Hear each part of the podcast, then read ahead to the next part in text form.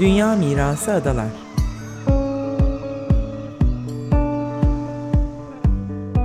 Hazırlayan ve sunanlar Derya Tolgay ve Nevin Sungur.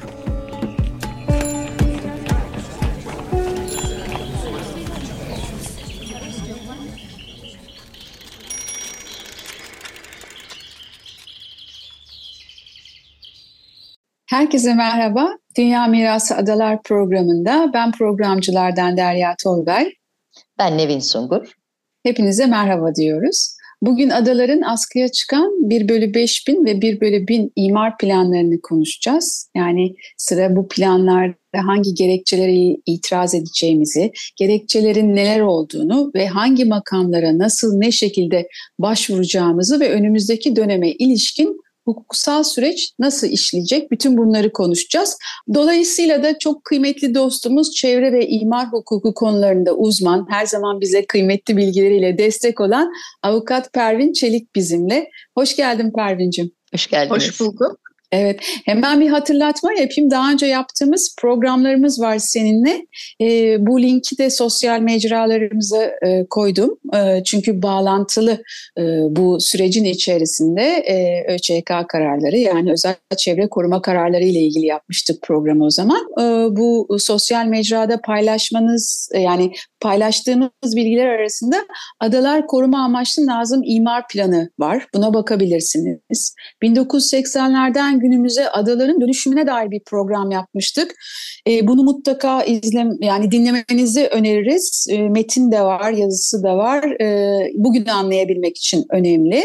Şimdi e, bizler konunun uzmanı değiliz. Haliyle genel bilgileri derleyip size aktaracağız. E, bir hata olursa da şimdiden peşin affola diyorum. Açıkçası bizler Mimarlar Odası'ndan ve Şehir Plancıları Odası'ndan Adalılara ve İstanbullulara bir bilgilendirme toplantısı yapmalarını istemiştik. E, gerçekleşmedi maalesef. E, biz bu programı pazartesi akşam kayıt yapıyoruz. Belki salı gününe kadar e, herhalde itirazlarını e, öğreneceğiz diye umut ediyoruz. E, Mimarlar Odası bütün bu sürecin içinde yer aldı geçmişte. iki bin on birdeki planın iptali, iptali davalarını da onlar açtı. E, otuz Kasım iki bin on yedi tarihli e, bu İstanbul sekizinci İdare Mahkemesi nüfus ve yapı yoğunluğunu arttıracağı, işte koruma mevzuatını, şehircilik ilkelerine uygun olmadığı gerekçesiyle planı iptal e, ettiler. E, o zaman Mimarlar Odası avukatı Can Atalay özellikle süreci takip ediyordu. Keza Mücella Yapıcı ve diğer kıymetli arkadaşlarımız. Şimdi onlar hapiste tutuluyor. E, tam da onlara çok ihtiyacımız varken bir kez daha onlara şükranlarımızı iletelim buradan. Evet, selam olsun. E, E, Prens Adaları bin dokuz yüz seksen dörtte sanatçı Tiraci Dikmeye'nin yoğun çabaları ile e, doğal sit alanı ilan edilmişti. E, bu plan, günümüze geldiğimizde de bu plan İstanbul Büyükşehir Belediyesi ve Adalar Belediyesi tarafından hazırlandı. Üzerinde konuştuğumuz bu plan. Daha sonra da müsilajla birlikte Marmara kirliliği gerekçe gösterilerek, yani esasında son derece masumane gözüken bu özel çevre koruma bölgesi olarak gösterildi ama tüm Marmara Denizi'ni, ilçelerini kapsıyordu. İçeriği esasında ekolojik ve böylesi kültürel peyzaja sahip alanların gelecek kuşaklara korunarak aktarılabilmesiyle ilgili, yani e, bu bölgeler bu nedenle saptanıyor. Ama e, uygulama tam tersi Türkiye'de, yani birçok bölgesinde Ö Ç K kararları ile neredeyse görülmedik yapılaşmaya açıldı. İşte Salda Gölü, Uzungöl, yani say say e, bitiremeyiz. Ve böylece plan yapma yetkisi Cumhurbaşkanlığına ve Şehir Çevre ve Şehircilik İklim Değişikliği Bakanlığına geçti. Daha sonraki süreçte de yedi Ağustos'ta da İ B B İmar Müdürlüğü adalarda bir toplantı yaptı bu planlar hakkında halkı bilgilendirmek için. Ve oradaki bilgilendirme sırasında da bu plana sahip çıktıklarını, Çevre ve Şehircilik Bakanlığı'nın askıya çıkardıkları planlarının kendi sundukları planlar olduğunu da duyurdu. Bakanlık da zaten buna sahip çıkıyor, bugün görüyoruz. Şimdi çok kısa birkaç not aktaralım istiyoruz. Notlarımız çok kıymetli arkadaşlarımızın, avukatların e, Büyükada'dan Adalar Sivil İnisiyatifi Burgazada Meclisi'nin de e, kıymetli çalışmalarıyla da derledik ve başka arkadaşların da. Şunlar öne çıkıyor. Planlarda kıyılar yok. Dört tarafı su ile çevrili adalar, kıyıları olmayan, denizle ilişkisi olmayan bir kara parçası gibi tanımlanmış. En önemli kentsel peyzajı dahil edilmemiş yani. Deniz yok. Kentsel peyzaj dediğimizde adaların tüm canlılarıyla birlikte yaşam biçimi, çok kültürlü yapısı, gelenek ve görenekleri, bugüne kadar adalara özgü olan üretimi, İstanbul'da tamamen yok olan, adalarda halen var olan kesintisiz mimarlık mirası, toplumsal kimliliği, çok kültürlü, yıllardır oluşmuş kıyı kenar çizgisi, koyları, kumsalları ve hatta çakıllarının bile yani yok olma tehlikesi arz eden bir plan bu. Ee, önerilen üzerinde birçok arkadaşımızın çalıştığı mesela üç yüz elli modern mimarlık mirasının tescili de beş numaralı koruma kurulu tarafından külliyen reddedilmiş. Biri bile tescillenmemiş. Dolayısıyla tescili olmayan tüm binalar şu anda yıkılabiliyor. Bir kültürel peyzaj falan kalmıyor ortada. Bir taraftan da yani son İstanbul dediğimiz adalarda çok ciddi bir hafıza kırımına da uğruyoruz. Örneğin Büyükada'da, Burgazada'da büyük tarla, bostan arazileri var. İklimin en güzel olduğu, üzerine şiirler yazılan yerler bunlar. Birambağ mesela bunlardan biri. Birçok kişiye ait burada araziler, vakıflar, e, güney tarafı, e, vakıfların arazileri var. Bunlar tabii ki zamanda tarla olarak alınıyor ama şimdi bir talih kuşu kondurulmuş.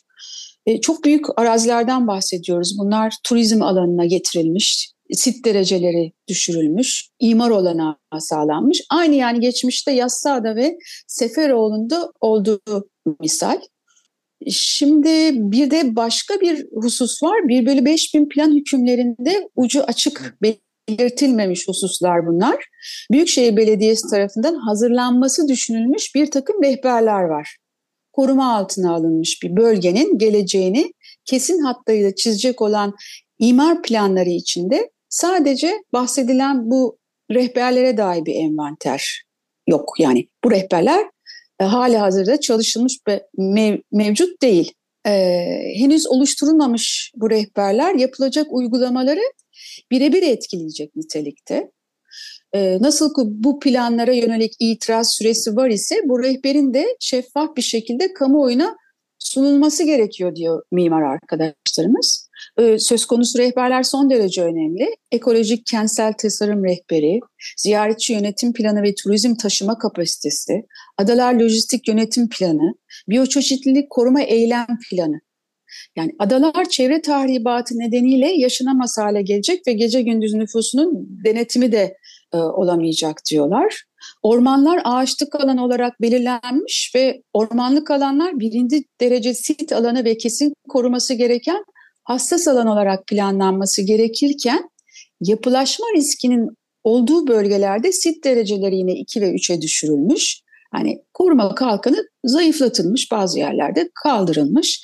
Şimdi e, bir tarafta da baktığımız zaman kamu yararı gözetilmemiş, özel kişilerin yararına öncelik verilerek yapılmış planlar da var. Sedatab Adası ve diğer adalarda da olduğu gibi. Son bir duyuruyu da şu şekilde yapalım istiyoruz. Dava için kalan süremiz yirmi sekiz Ağustos Pazartesi günü bitiyor. E, bu arada Büyükada'da, Yüksek Kahve'de, Salı saat sekizde bir toplantı var, imar üzerine bilgilendirme. Perşembe günü de tüm adalardan hep birlikte Ataşehir'deki Çevre ve Şehircilik Bakanlığı'na gidilerek itiraz dilekçeleri yapılacak. Bence e, gayet güzel özetledin e, Derya. Bu e, planlarla ilgili özellikle içeriği bakımından yapılan tartışmalara girmeden önce Bir, bir, bir ufak düzeltme yapmak istiyorum. Dava açmak için son gün yirmi sekiz Ağustos demiştin. Onu düzeltmek Hı. istiyorum. Plan yirmi sekiz Ağustos'a kadar askıda kalacak ve dolayısıyla yirmi sekiz Ağustos tarihine kadar bu plana itiraz edilebilecek. İtirazı da planı yapan e, ve askıya çıkaran, onaylayan ve askıya çıkaran kurum olan Çevre Şehircilik Bakanlığı İl Müdürlüğü'ne, yani Ataşehir'deki İl Müdürlüğü'ne yapabilir. Bunu bu plandan etkilenen herkes bu süre içerisinde plana itiraz edebilir. Ama bu dava açma süresi değil. İtiraz edilmesi ve edilmemesi halinde iki ayrı dava açma süresi işler. İtiraz edilmediğinde, itiraz etmeyen herhangi biri plan e, askıdan indikten sonra, yani yirmi sekiz Ağustos'tan sonra e, altmış gün içinde bu plana karşı dava açabilir. İtiraz etmemiş olsa dahi. İtiraz edenler açısından ise bu itirazların İdare tarafından, yani bakanlık tarafından değerlendirilmesi için beklemesi gereken bir süre var. O da otuz gün. O otuz günlük süre geçtikten sonra eğer idareden bu konuda olumlu bir yanıt almadıysa otuz gününü izleyen altmış gün içinde yine plana karşı dava açabilir. Dolayısıyla dava açmak açısından itiraz edenler ve etmeyenler arasında bir otuz günlük süre avantajı var. İtiraz edildiğinde ilaveten bir otuz gün beklemek durumunda dava açmak için.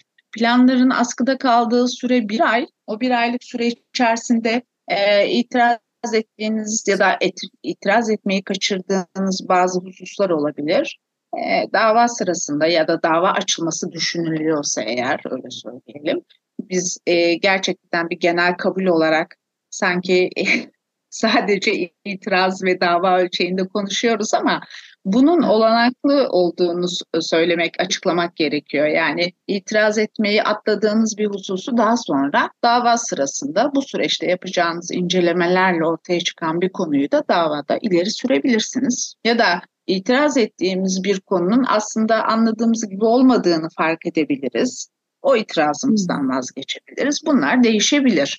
Çünkü bu süre çok kısa bir süre. Bunları anlamak, plan hükümlerini, plan notlarını, açıklama raporunu okumak, plan paftalarını incelemek, bunlar gerçekten hem uzmanlık gerektiren işler hem de öyle çok kısa sürelerde yapılabilecek işler değil. E, nitekim zaten dava açılması gerektiğinde e, mahkemeler bunun için bilirkişi atıyorlar. Konunun, konunun uzmanı olan şehir plancılarından, mimarlardan, sanat tarihçilerinden, arkeologlardan, planın niteliğine göre değişen uzmanlık alanlarından oluşan bilirkişi heyetine bu planları inceletiyorlar. Oradan gelen raporlar doğrultusunda da karar veriyorlar. Dolayısıyla bu kolay bir süreç değil. Bizim e, ne bir hukukçunun ne de e, uzmanlığı planlama olmayan herhangi bir vatandaşın e, her zaman da çok kolay kavrayabileceği belgeler değil imar planları. Bir de anladığım kadarıyla paylaşılan belgeler de çok e, yani internette paylaşılan belgeler de çok karışık, silik ve yani böyle doğru, doğru dürüst hazırlanmamış e, belgeler. Yani bir, bir, bir hani bu konuda anlayan mimarlar, evet, avukatlar, evet, uzun süre anlamaya çalışmışlar. Ee, tabii tabii belgelere erişim. Ben de e, bu planları öğrendiğimde e, bir, bir girip bakmak istedim. Plan paftaları zaten oldukça yüklü belgeler. Onları indirmek ve gerçekten çözünürlüğü yüksek bir şekilde anlamaya çalışmak kolay değil. Ben beni ilgilendiren, yani hukukçu olarak biraz da imar hukuku alanı ile ilgilen, ilgilenen biri olarak ben metinlere bakıyorum. O nedir onlar? Plan açıklama raporuna bakıyorum ve plan notlarına bakıyorum. Plan açıklama raporu bana planı nasıl anlatıyor? Ona bakmayı tercih ediyorum. Bir de plan notları. Biraz önce mesela sözünü ettiğin, Derya'nın sözünü ettiği bu e, bir takım rehberlerin İ B B tarafından hazırlanması öngörülüyor dedi. Bu muhtemelen plan notları arasında İ B B'ye yüklenmiş bir ödev olarak görüyoruz. Bunun açık olması gerekir mi? Olacaktır, onu söyleyeyim. Yani bir, diyelim ki bir kentsel tasarım rehberi hazırlayacaksa bu plana göre İ B B, bu rehberi yayınlayacaktır mutlaka. Yani ilgilisinin bu rehberi görmeden oradaki ilkelere uygun hareket etme olasılığı düşünülemeyeceğine göre bunlar yayınlanacak belgeler olarak göreceğiz. Ama bu rehber hazırlanırken sadece idarenin kendi kendine hazırlayacağı bir belge mi olacak, yoksa yine imar planları açısından tartışacağımız bu katılım meselesine uygun davranarak bölgedeki aktörlerle birlikte hareket ederek mi hazırlayacak? onu zaman gösterecek. Peki burada bir şey sorabilir miyim Pervin? Evet. Ee, bu mesela Tabii. itiraz gerekçelerinden biri olabilir mi? Sağlam bir gerekçe midir? Kentsel tasarım rehberi hazırlanması. Evet, bütün bu rehberlerin olmaması, yani olmadan bu planın onaylanması. Hayır, yani çünkü plana uygun olarak kentsel tasarım rehberlerini daha sonra hazırlayabilir ve bunu bir e, İBB'ye bir, ya da ilgili belediyeye belki bir ödev olarak yükleyebilir bu planlar. Öncesinde hmm. hazırlanmış olması şartını aramıyor mevzuatta. Buna dair herhangi bir şey yok. Ben evet. tabii ki bu bunu cevaplarken tamamen hukuk kuralları çerçevesinde cevaplıyorum. Bir de belki bunu da söylemek gerekiyor. Ben yasa, yönetmelik bu konuda bir zorunluluk arıyor mu diye bakarım ama planlama disiplini açısından plancılar, hmm. mimarlar, kentle ilgili uzmanlık alanlarına sahip kişiler diyebilirler ki e, bunun önceden hazırlanması ya da en azından planla birlikte yürürlüğe girmesi gerekirdi diyebilirler. Ben kendi uzmanlık evet. alanım açısından bunu tartışabilecek durumda değilim ama ben mevzuat bunu şart olarak arıyor mu ona bakarım. Öyle bir şart yok. Hatta şunu söyleyebilirim, başka yerlerde kentsel tasarım rehberi hazırlanmasına dair uygulama yapmadan önce mutlaka bu rehberin hazırlanması gerekir şeklindeki bir plan notunu, hatta şunu da söyleyebilirim, bu yanılmıyorsam Bozcaada'daydı. Ee, buna dair bir plan notunu mahkeme iptal etmişti. Bu imar planının bir koşulu ya da imar uygulamasının bir koşulu olamaz kentsel tasarım rehberleri diye. Yani hukuk başka türlü bakıyor, onu demek istiyorum. Peki e, siz hanım daha önce benzer süreçte yer aldınız, yani çevre ve imar hukuku uzmanı olarak. Şimdi önümüzdeki döneme ilişkin, yani şimdi bu e, işte e, itiraz süreci tamamlandıktan ve ondan sonraki hukuksal süreç başladıktan sonra, yani kendi tecrübelerinize dayanarak bir öngörünüz var mı? Nasıl devam eder? Çünkü hani bu tür çok şeye, nasıl diyeyim, hani bizi endişelendiren, hepimizi endişelendiren taraf şeye, yani ben yaptım oldu hali bir süre sonra etkisini çok e, sert bir şekilde gösteriyor ve birdenbire işte demin e, Derya'nın e, program başında saydığı maddeler e, gerçekten bir kabus anlatır gibi. Yani bunu engelleyebilecek bir günümüz Türkiye'sinde hukuk süreci iş, işleyebilir mi? İşlesin, işlesin lütfen. Genel bir kabul olarak işlemez diyemem. Çünkü hı hı. açtığımız davalarda başarı sağladığımız e, konular var, kazanımlarımız var. Fakat yargılama sürecinin uzun sürmesi en büyük handikapımız esasına bakarsanız. Hı hı. Bu süreçte imar uygulamaları ile ilgili sahada, şimdi bu konu özelinde, adalar özelinde e, konuştuğumuzda bir bölü bin ölçekli uygulama imar planı da Nazım İmar Planı ile birlikte askıya çıktı. E, dolayısıyla artık imar uygulaması yapılabilir durumda. Hatırlarsanız hmm. ve e, program başında da örnek verdiğin Derya, Mimarlar Odası'nın dava konusu hmm. ettiği bundan önceki imar planı sadece Nazım İmar Planı'ydı. Henüz o tarihte uygulama imar planı yapılmamıştı ve uygulama imar planı olmadığı için de uygulamaya yön veren bir plan yoktu. İmar uygulamasına dayanak olan bir belge yoktu. Sorun da hmm. yoktu diyebiliriz. Ama şimdi hem Nazım hem uygulama imar planı aynı anda yürürlüğe girdi. Dolayısıyla herhangi bir parselde imar uygulaması yapılmasının önünde bir engel olmayacak. Ta ki bir mahkeme tarafından yürütmeyi durdurma kararı verilinceye kadar bu planlar yürürlüğe girmiş ve uygulanabilir planlar olarak e, orada duruyorlar. E, evet, bu ne, bir, bu bir problem tabii ve imar planlarında imar planlarında mahkemelerin hemen bir yürütmeyi durdurma kararı vermeleri de söz konusu olmuyor. Neden? Ancak bir bilirkişi incelemesi yapıp hukuka aykırılıkları tespit ettikten sonra yürütmeyi durdurmaya dair bir karar verebiliyor. E, bu da bir zaman alıyor. O zaman içerisinde uygulamalar başlayabiliyor. İşte herhangi bir parsele hmm. yönelik bir yapı ruhsatı düzenlenebilir, inşaata başlanabilir. Bunlar sorun. Bunun, buna nasıl mani olunabiliyor? İşte o parselin çevresinde olan, ondan etkilenen kişilerin o uygulamaya dair ayrıca dava açmaları gerekiyor. Yani planların dışında uygulama işlemlerine dair yapı ruhsatlarına karşı da ayrı davalar açmak gerekebiliyor. E, tam bu soruyu soracaktım Pervin sana. Dava sonuçlanana kadar e, yani büyük kayıplar vermemek için ne yap, yapılmalı? E, tam da bu yürütmeyi durdurma kararı almalı, almak ne kadar sürüyor diyecektim. Evet. Ama yani yürütme, imar planlarında yürütmeyi durdurma kararları bilirkişi raporları olmadan verilmiyor. Onu açıkça söyleyebiliriz. Çok ve bu zor, sırada da yani kayıplar mümkün yani başlıyor tabii, inşaat tabii, hemen. Uygulamalar başlayabiliyor. Evet. Ee, işin bir de yani. Demin senin bahsettiğin o bir bölü beş binler e, iki bin on yedide e, dava e, yani kazanılmıştı.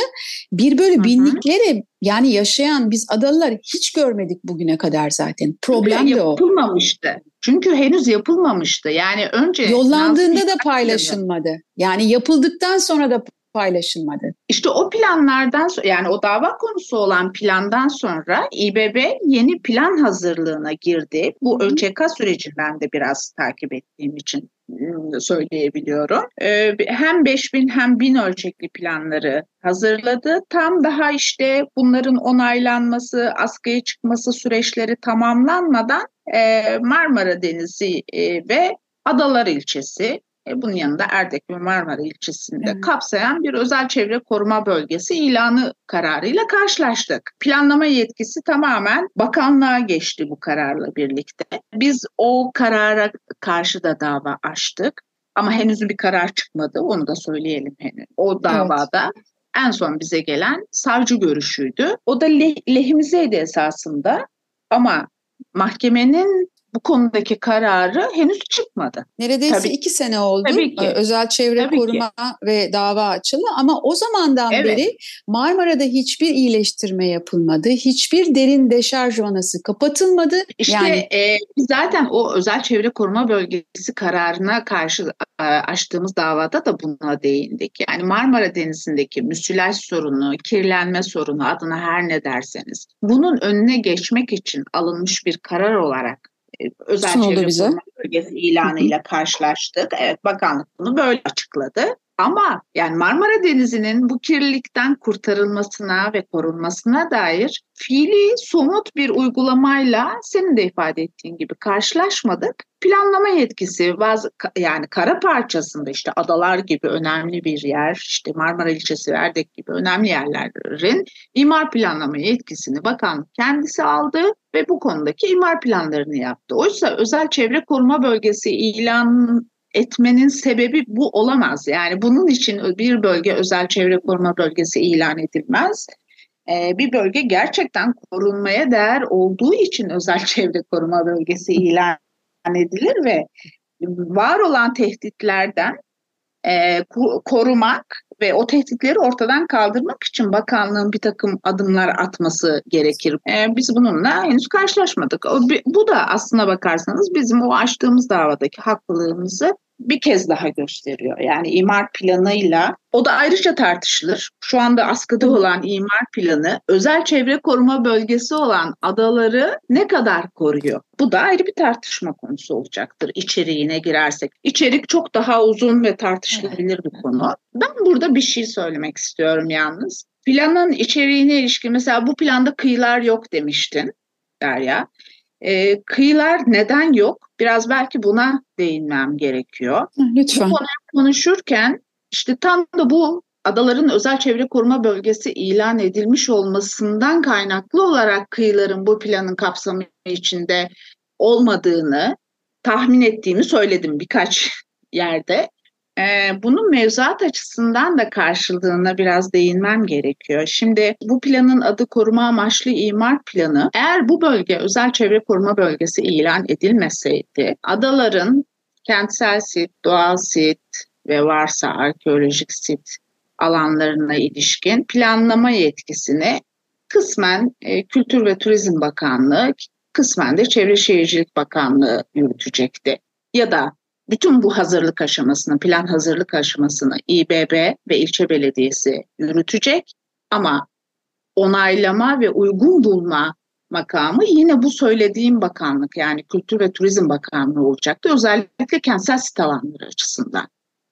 Doğal sit alanlarında da yine Çevre Şehircilik Bakanlığı'nın uygun görüşü alınacak. Ama özel çevre koruma bölgesi ilan edilince adaların bütününde planlama yetkisi Çevre Şehircilik Bakanlığı'na geçti. Mevzuat açısından iki farklı mevzuata tabi. Yani bir bölgenin özel çevre koruma bölgesi ilan edilmesi halinde yapılacak olan planlara dair yönetmelik Çevre Şehircilik Bakanlığı'nın yaptığı yönetmeliktir. Bunun içine nere, e, neler giriyor? Doğa sit alanları, işte tabiat anıt, anıtları, sulak alanlar, milli parklar ve özel çevre koruma bölgeleri giriyor. Bu saydığım yerlere ilişkin planlama Çevre Şehircilik Bakanlığı tarafından hazırlanan, iki bin on iki yılında hazırlanan bir yönetmeliğe dayalı olarak yapılıyor. Ve bu yönetmeliği iki bin on altı yılında eklenen bir ek madde var. O ek madde kıyıların plan bütününden ayrı bir planla planlanabileceği, yani alanın bütününün dışında kıyılara ilişkin ayrı bir plan yapılacağına dair bir cümle eklendi e, yönetmeliğe. Tam da bu nedenle kıyılar bu planın onama sınırı dışında tutuldu.